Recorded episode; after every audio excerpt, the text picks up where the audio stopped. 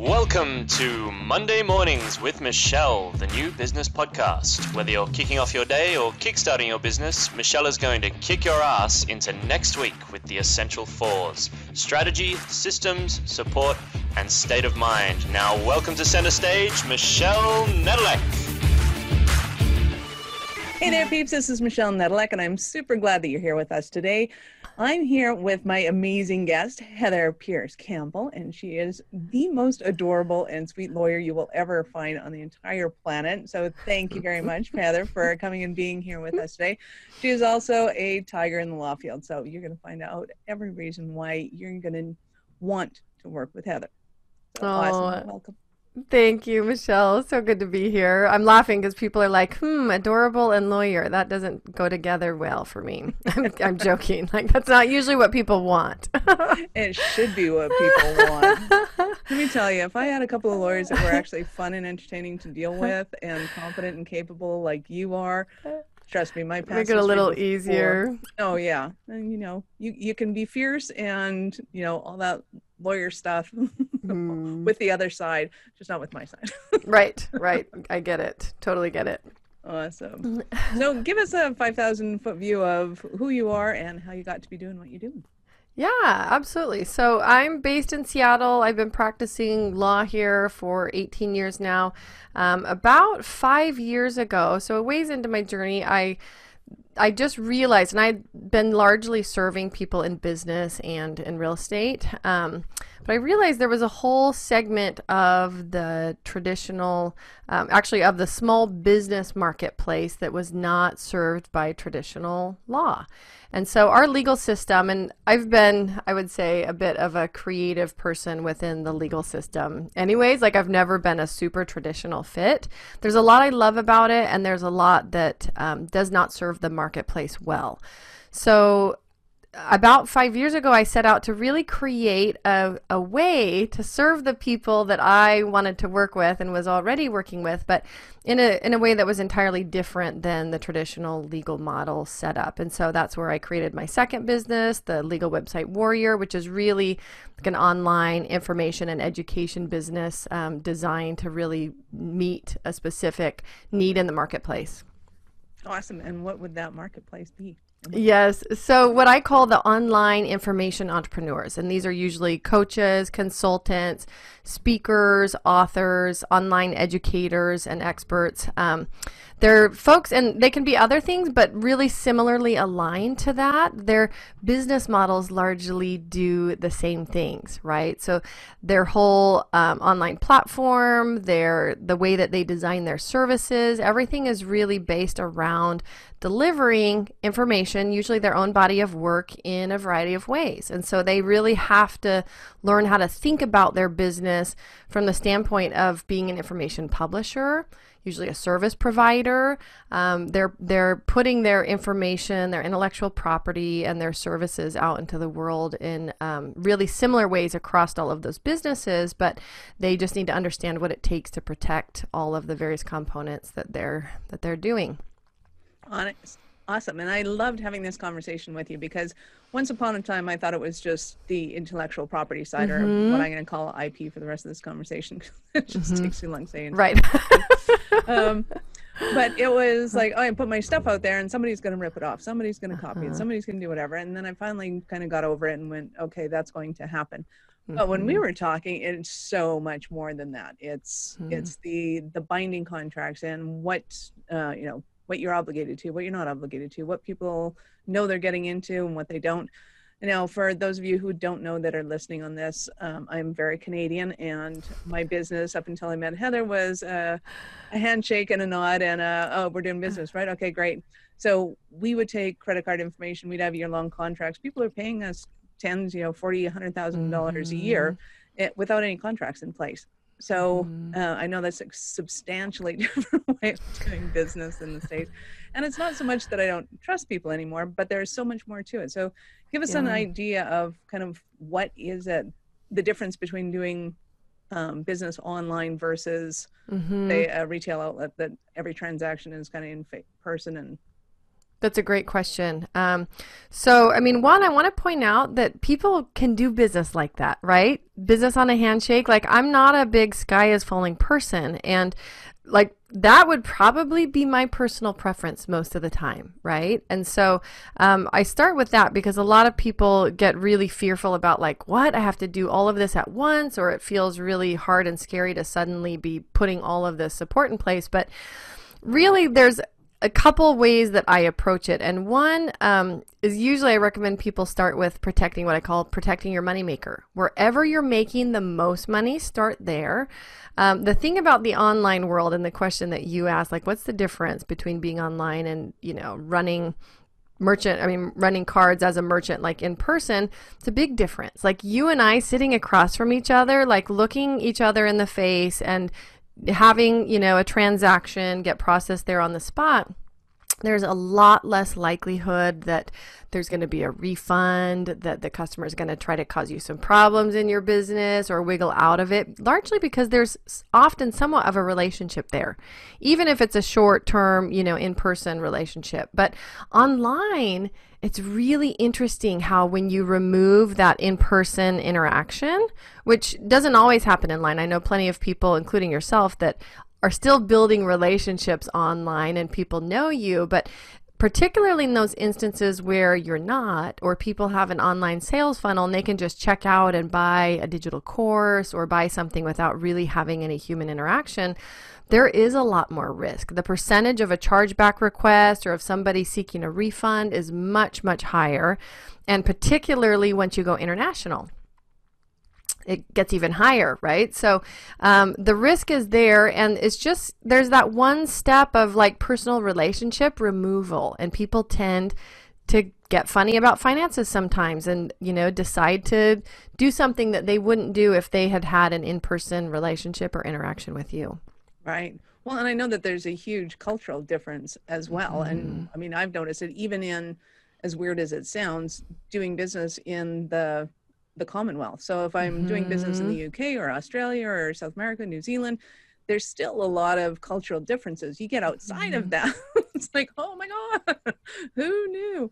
And it's it's not that people are being rude or obnoxious or whatever. It's just a different way of doing business and the way that they think of that transaction that happens, and especially yeah. the difference between in person versus digital. That's right. And I mean, and the other thing that happens that is really just a, you know, a byproduct of the amount of business that we do online is that people forget.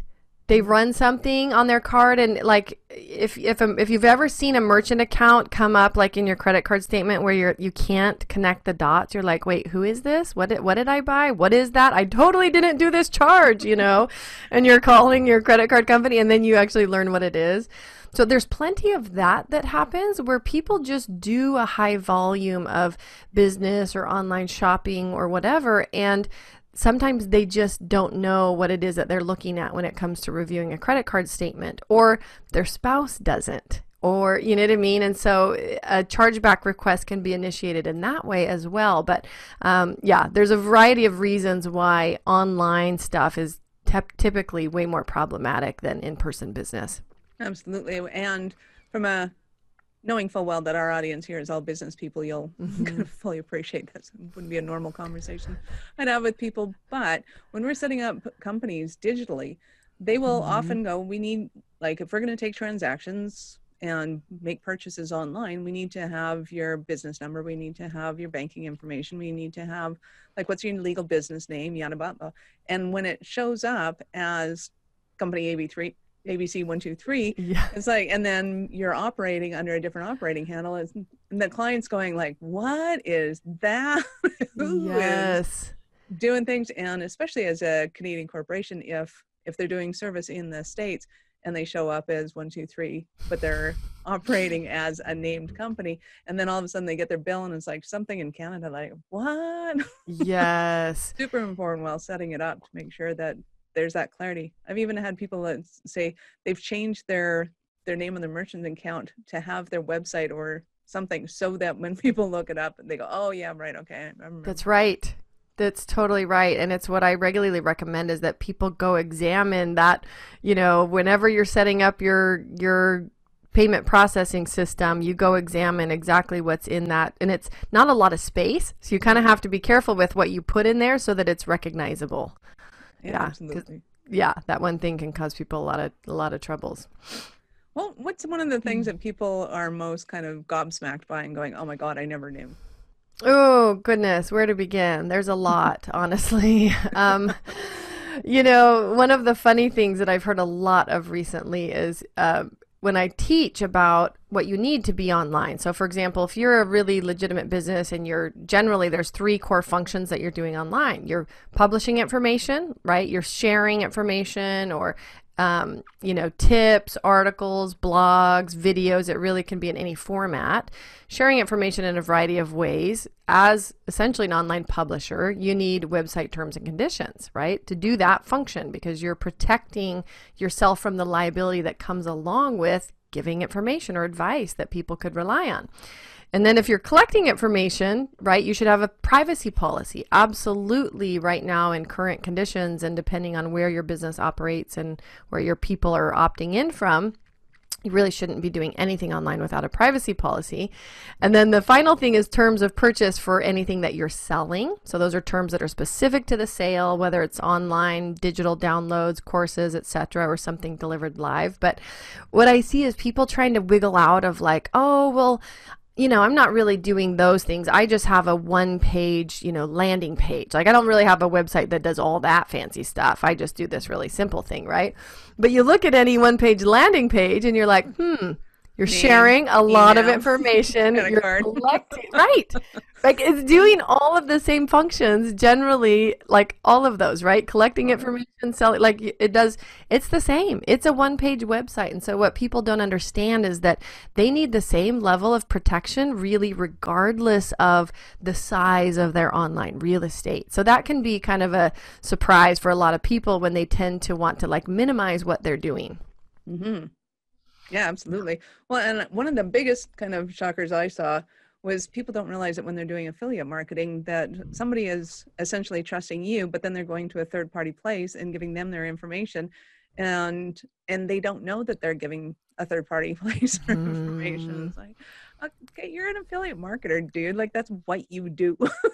You shouldn't be telling your audience that, hey, you know, we're suggesting that you know this product or service or whatever is great and you, we're going to be sending you or redirecting you to somebody else's page Yeah, yeah, it's really interesting. The affiliate world, and there's a kind of a variety of ways that people work in that world. Usually it's what you're saying, right? They're just sharing some information, they're providing their own link, it will redirect somebody. But um, more and more consumers are understanding what the affiliate relationship is. But they only understand that that's happening if somebody makes a proper disclosure. Like, hey, this is an affiliate link, right? I'm just sharing the information. It's, you know, the company's being run by my friend Bob or whatever. Um, but it's really important. The disclosure piece of it is really important. And then from the primary business perspective, if you are implementing an affiliate program, people are often shocked to learn that any mistakes that their affiliate makes in their marketing of their services, right? Their own services or their products or whatever, they're liable for. So if somebody's out there running around on behalf of your business saying things that you can't say in the marketplace, violating, you know, rules of the FTC or anything else, the truth in advertising language requirements, you're on the hook for it. And if, if one of your affiliates is snagging somebody else's web copy or images off the internet to help facilitate the sale of your stuff, which people are doing every day, you're on the hook for that, including potential copyright violations, like big time, big time problems. so give us an example of um, if you can uh, go ahead and change names and whatever you need to do Names and us kind of a very identities. general story of something that has happened that was like wow like Yeah, so a cou- totally a couple of scenarios, and one ties right into what we're talking about with the affiliate stuff. I got contacted by a guy who um, was on the receiving end of a copyright infringement lawsuit, and what had happened is that one of his affiliates from around the world, who he did not even personally know, and this is one of the problems that people, uh, one of the mistakes people make in their affiliate programs is they have just a like an open sign up page that they don't control, right? So they don't know who's actually signing up to become an affiliate. They have like an automated system that just allows anybody in without any vetting. This is what happened in that scenario. And so there was a woman on the other side of the world sending emails on behalf of his business, and she had taken a series of photographs off of like a health and wellness website, like from some other photographer that was not working for his company and use those in a series of social media posts, email messages, right? And so the um, owner of that of those images found out and um, brought a lawsuit against him, right? The owner of the yeah the main business. And so and you know he had the same reaction a lot of people have at first which is like well i didn't know this was happening. I mean i didn't give off authorization for this. Like i didn't do it. It was like yes but any affiliate out there running around doing any kind of advertising for your business you're responsible for. So that was a big eye-opener for him. Um, there was another scenario where two business partners parted ways and they didn't they they forgot to basically take care of some of their online assets in the the resolution of that you know the I should say the dissolution of that partnership. Right. And they had an old program that still existed somewhere online that they had not assigned ownership of. And so what happened is that an affiliate who um, was running through clickbank right the big yep. click um, was continuing to share the link to their old program mm-hmm. and I think did it through LinkedIn, spammed a bunch of people through LinkedIn with their old program. Anyways, they ended up so it was not only an affiliate problem, like an affiliate management problem, but then there were also violations of the CAN-SPAM Act, which is the US, you know, federal law against spam. And so they ended up, both of them, being dragged into, and they were no longer business partners, being dragged into a lawsuit to the tune of like hundreds of thousands of dollars because one email sent in violation of the CAN-SPAM Act can subject you to a $16,000 penalty. Ouch. So you take some of those affiliates that have a whole campaign going, you know, where it's 10 or 12 or 15 emails or messages to 20,000 people inside of LinkedIn at a time. Like you're in big trouble in a hurry. Wow. Yeah. yeah. so there's a lot going on in that second mm-hmm. scenario, but you know, people just don't think about some of that stuff until it's up in their face. Right. Yeah, and I can believe that because part of it is you think, oh, everybody does business the same way I do. Right. Like, no, no, they don't. and just because you don't know and somebody else is doing doesn't mean, you know, ignorance of the law. well, that's right, and it's it's reflective. I mean, I kind of joke, even though it's not funny. The the online world is truly the wild west of business, and the pace of business that can happen in that space. Um, I mean, it can move really fast, which is an advantage and also a detriment to people who don't pay attention to the rules. Right.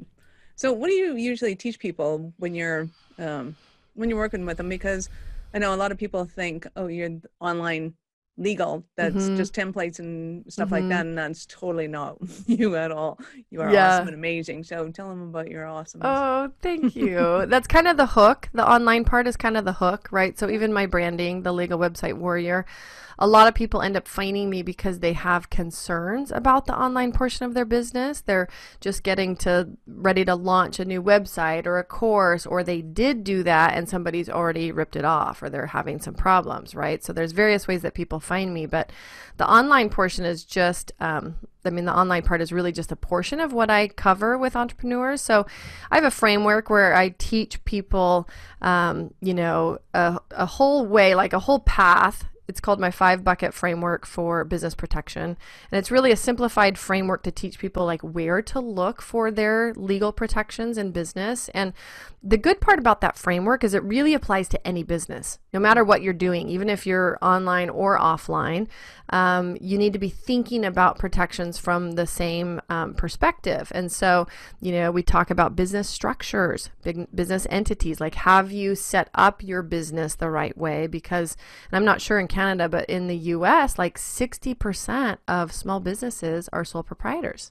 They don't even take the step of setting up a separate legal entity wow. right, to operate their business from. And so there's a lot of risk if you stay in that place. So we cover everything from business entities and setting up a business structure, a formal business structure, to contracts, which is the second bucket, which is a really big bucket. That's where a lot of my online work protecting online businesses falls into, right? All these legal documents that help protect our online platforms. Um, it's also how you protect some of your offline services, your primary client service agreements, you know, your consulting or coaching contracts, your workshop releases, like whatever way you deliver your work. Maybe you're a speaker, you should have a standard speaking agreement in place. So that's a big bucket depending on what people are doing in their business, you know, and when people hit the point of really growing their business, like through affiliate and JV relationships, through masterminds, through, you know, all kinds of scenarios where they're working with people and they're hiring people to support the growth of their business, those those agreements really, you know, the, the importance of those is taken to a new level uh, because you're really exposing a lot of your IP in the process of business growth. Um, and then the third bucket, if we're just doing a quick overview, I talk I, and I educate people about business insurance, right? And then that's not fully legal, but I get so many questions about insurance that I've just incorporated it into part of the framework so that people understand where that fits. And like a lot of people think, oh, well, I have insurance, so I don't need this other stuff, right? Like they think it's replaceable which is right. not how it works. So, you know, I do some training around that. And then the final two buckets are having an intellectual property protection plan. So we talk separately about IP because most small businesses tremendously undervalue their own IP. They wait too long in the journey to address it, to learn what it is, to learn strategies for protecting it. They, you know, often think that, you know, the strategies that are available to big businesses big businesses are not available to them or are too cost prohibitive to pursue, right? So there's a lot of misinformation about IP, but um, I teach train people about strategies for that. I help them assess their existing IP as well as look at what IP is kind of coming down the works, what they're currently developing. Um, and then the, the final bucket is is about dispute resolution. It's about having a dispute resolution strategy in place. And that really just means a communication strategy, right? In business, I mean, as you know, there's a lot of moving parts. We have opportunities for misunderstandings and things to go wrong. And, you know, if we don't have an approach about how to handle difficult conversations and tension in our business, things can go out of control quickly depending on who's on the other side. And, you know, one of my primary goals is to keep small businesses out of litigation, right? I have a whole training around statistics and problems with litigation in the US, and I really want to keep businesses out of that tough spot which is exactly what makes you totally different than any other lawyer I've ever met.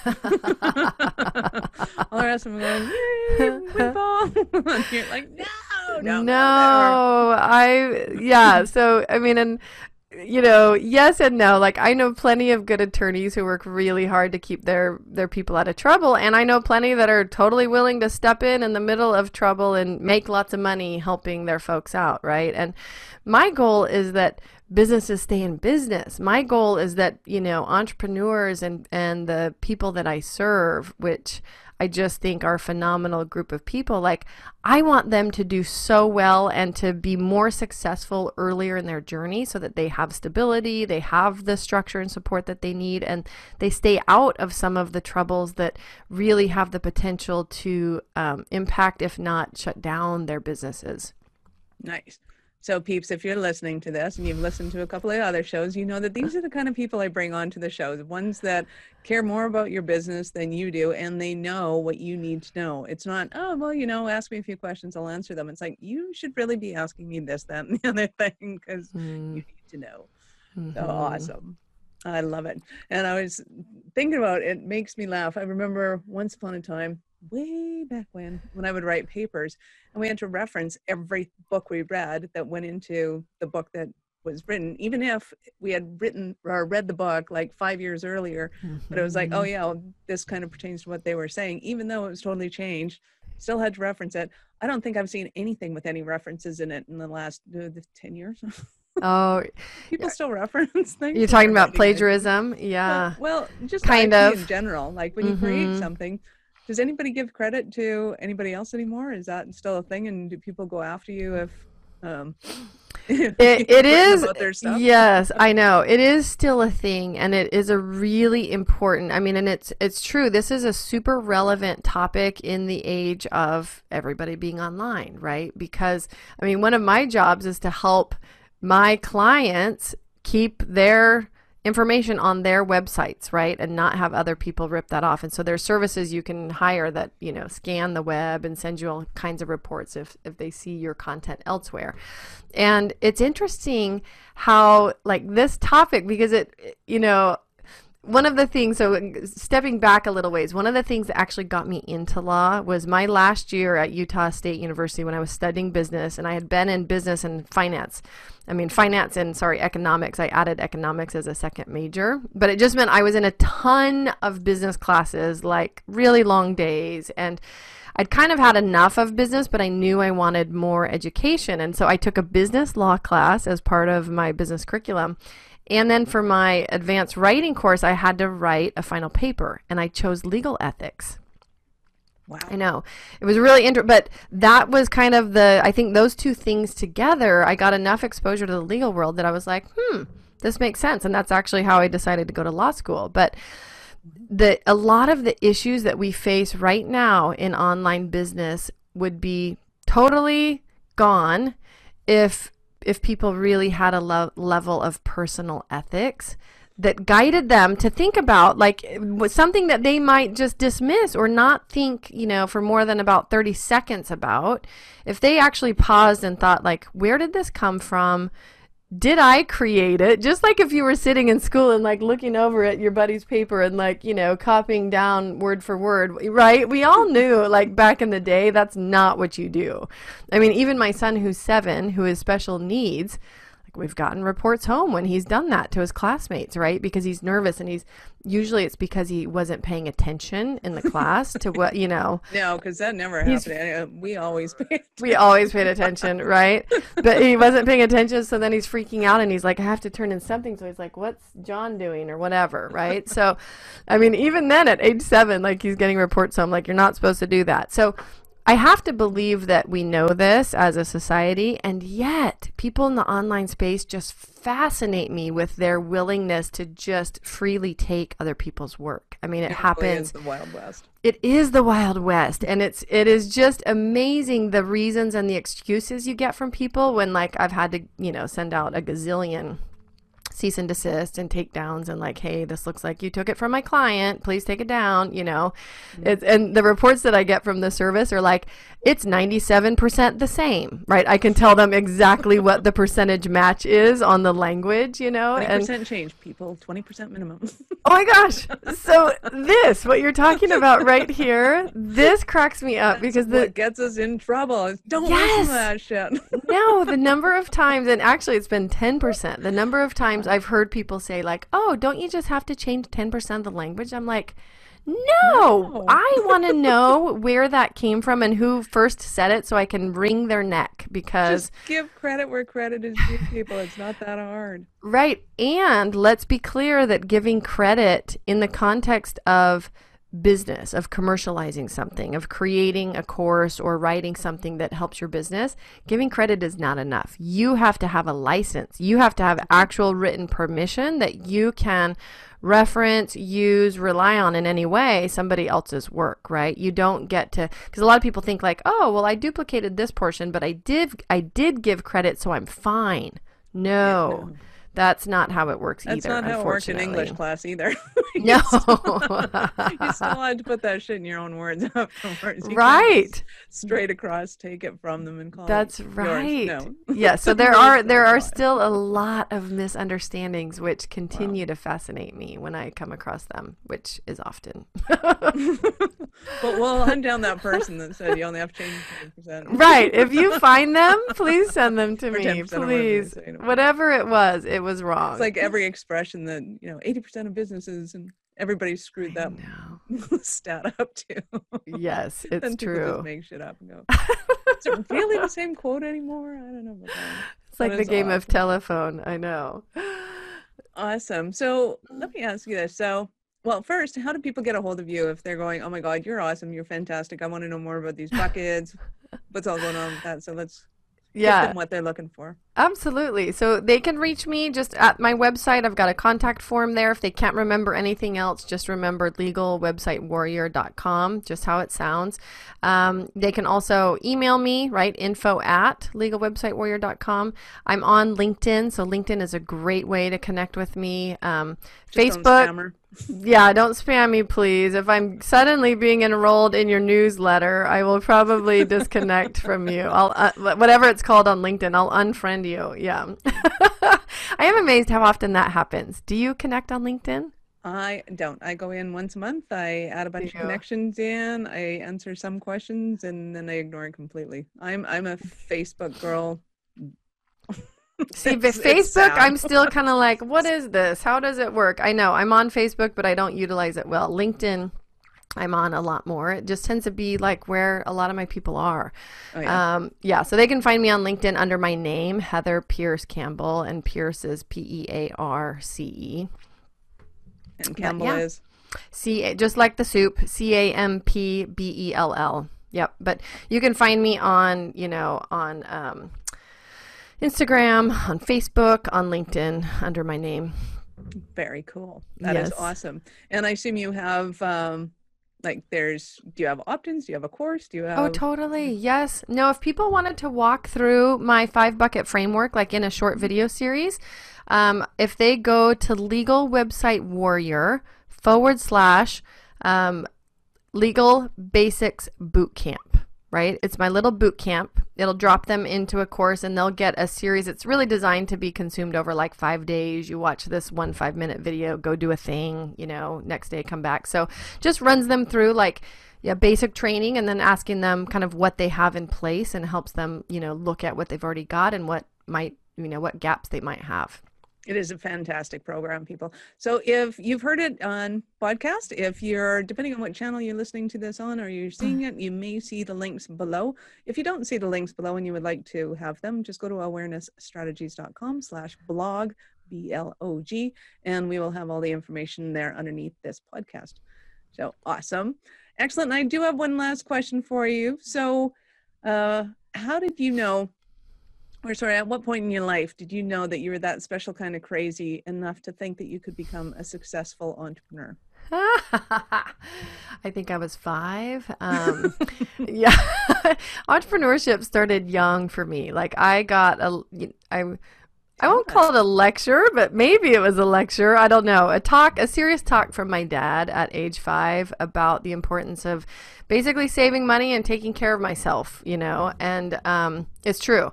He his story was that he was one of eleven. They were super poor. His dad had promised if they worked on the ranch and did all this stuff, he'd pay his way to school when it, time came and he couldn't.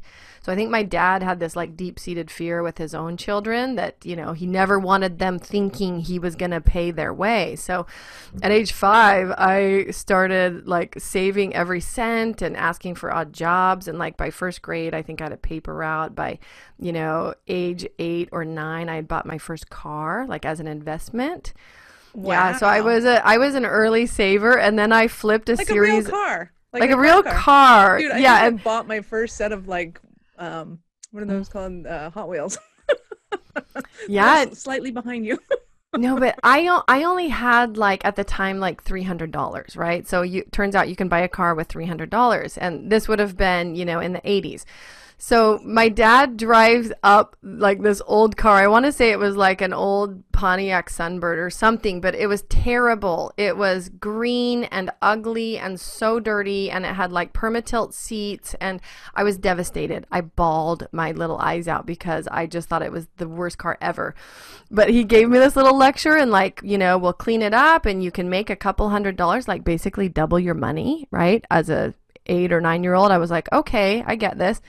I scrubbed that darn thing with a toothbrush and soap, like every nook and cranny, the inside of it, all weekend. It took me an entire weekend, and sure enough, the next week we turned around and sold it for like seven hundred dollars. nice. Yeah, so Oh, that's you know, awesome. yeah, so it started young. It started young for me, and my dad was entrepreneurial, so he really passed along kind of that mindset. And um, so, yeah, I I mean, from there it was just another long series of crazy stories about things that I've done. But I am super jealous. When I went in and went entrepreneurial, I'm thinking, oh my God, like, did every entrepreneur on the planet grow up in an entrepreneurial family so that they were discussing this stuff at the table? And I was never discussing this stuff at the table and I missed out. And all I know how to do is a job, and I'm terrible at it and I'm way too crazy. My sister even fired me. like, that's how I am so not employable. I make a great contractor. yes. So many people are in that same boat. It really is. There's a mindset, I think, for people that are true entrepreneurs. And I think there's various pathways in, right? I don't mm-hmm. think there's oh, a yeah. one size all fits path into entrepreneurship. But I think many people, I mean, the desire, like I would ask you, what was your big reason why? Why did you make that choice around going into entrepreneurship? Because 90% of the population doesn't make that choice. Oh yeah, when I was 23, I uh, I was up in Inuvik in the Northwest Territories. It's kind of funny. Um, so I have a long. I will do an, uh, a show on that because I think that would be, be a good like, one. Ding ding ding. Uh, yeah, gonna do a show on my experience because um, so at 23, my partner at the time said I need uh, you obviously are not meant to be a dental assistant. So why don't we start up a company? And I went, oh, what are we going to do? And he's like, well, there's this electronics store and we can do the bed and breakfast. I'm like, oh, yes, we can do a tanning salon and this would be awesome. So I didn't start with one business. I started with three businesses. I go to the BDC because he made me go to the BDC to set up the, the loans and stuff. Uh-huh. And the uh-huh. poor guy's going, okay, so what do you see as your, um, uh, your main, your, your foresight? No, mm-hmm. like, um, the money that you're going to make in the next year. Mm, this is mm-hmm. the second time today I forgot this word. That's right. Your like uh, your projected income or your projected your income. Yep. Yeah. I keep thinking it's four, but it's not. It's projected income. And I'm like, well, how do I know? I've never run an electronics store before. I've never done anything in business before. How would I know that? And he goes, well, yeah. you just kind of figure out how much you're going to sell and how do I know how much I'm going to sell? And finally, it's like, okay, so you want me to make up a bunch of numbers that look good? Yeah, basically. Totally. I was like, um, from there on in, I was like, I am hooked. I can like this works. I can Oh my gosh, that's mm-hmm. hilarious. Yeah. Oh, yeah. Like, I got this. Entrepreneurial world was oh so messed up, but oh my gosh, story, so hilarious. That's really funny. Yeah. No. Yes, you'd have cringed at the amount of lack of legal that went into place. My poor entrepreneurial thing, but everybody got paid in the end, so it's all good. Oh, anyway. hilarious. So you are awesome. Uh, any last words for our peeps? No, just, you know, rock on with your bad selves. Entrepreneurs are a really like a rare breed of people and I just love them so much because I feel like it takes so much courage to really step out into the world and say like here's what I'm going to do and to work your tail end off to do it and that's often what it takes. But uh, like the quote that I love is entrepreneurs are the rare breed who, you know, avoid um, the 40 hour work week by working 80 hours a week, you know, something like that. It's and it's I so relate freedom at all costs. totally, totally. But I have a big heart for the amount of effort that it takes to create something and stick to that path. So you know, I just want to give a big kudos to everybody who's on that path. Nice. Yes, we have a soft spot for you. Yes, we awesome. do. All right. So, thanks, Michelle. Thanks, Heather. This is Michelle Nedelec. Thank you for being with us. If you have any ideas for our show or you'd like to be a guest on the show, please email me at michelle at awarenessstrategies.com or connect with me on LinkedIn or Facebook. I'd love to hear from you. Thanks, Heather. Woohoo. Thanks. Thank you for listening to our show. I am all about being a resource center for entrepreneurs to give them the information and the support they need to make it in business. As such, I have Taking Your Business Digital Q&A every Wednesday at 2 p.m. Mountain. To register for that, go to awarenessstrategies.com slash digital. That's D-I-G-I-T-A-L. I look forward to meeting you and actually finding out how you are. So see you on the flip side.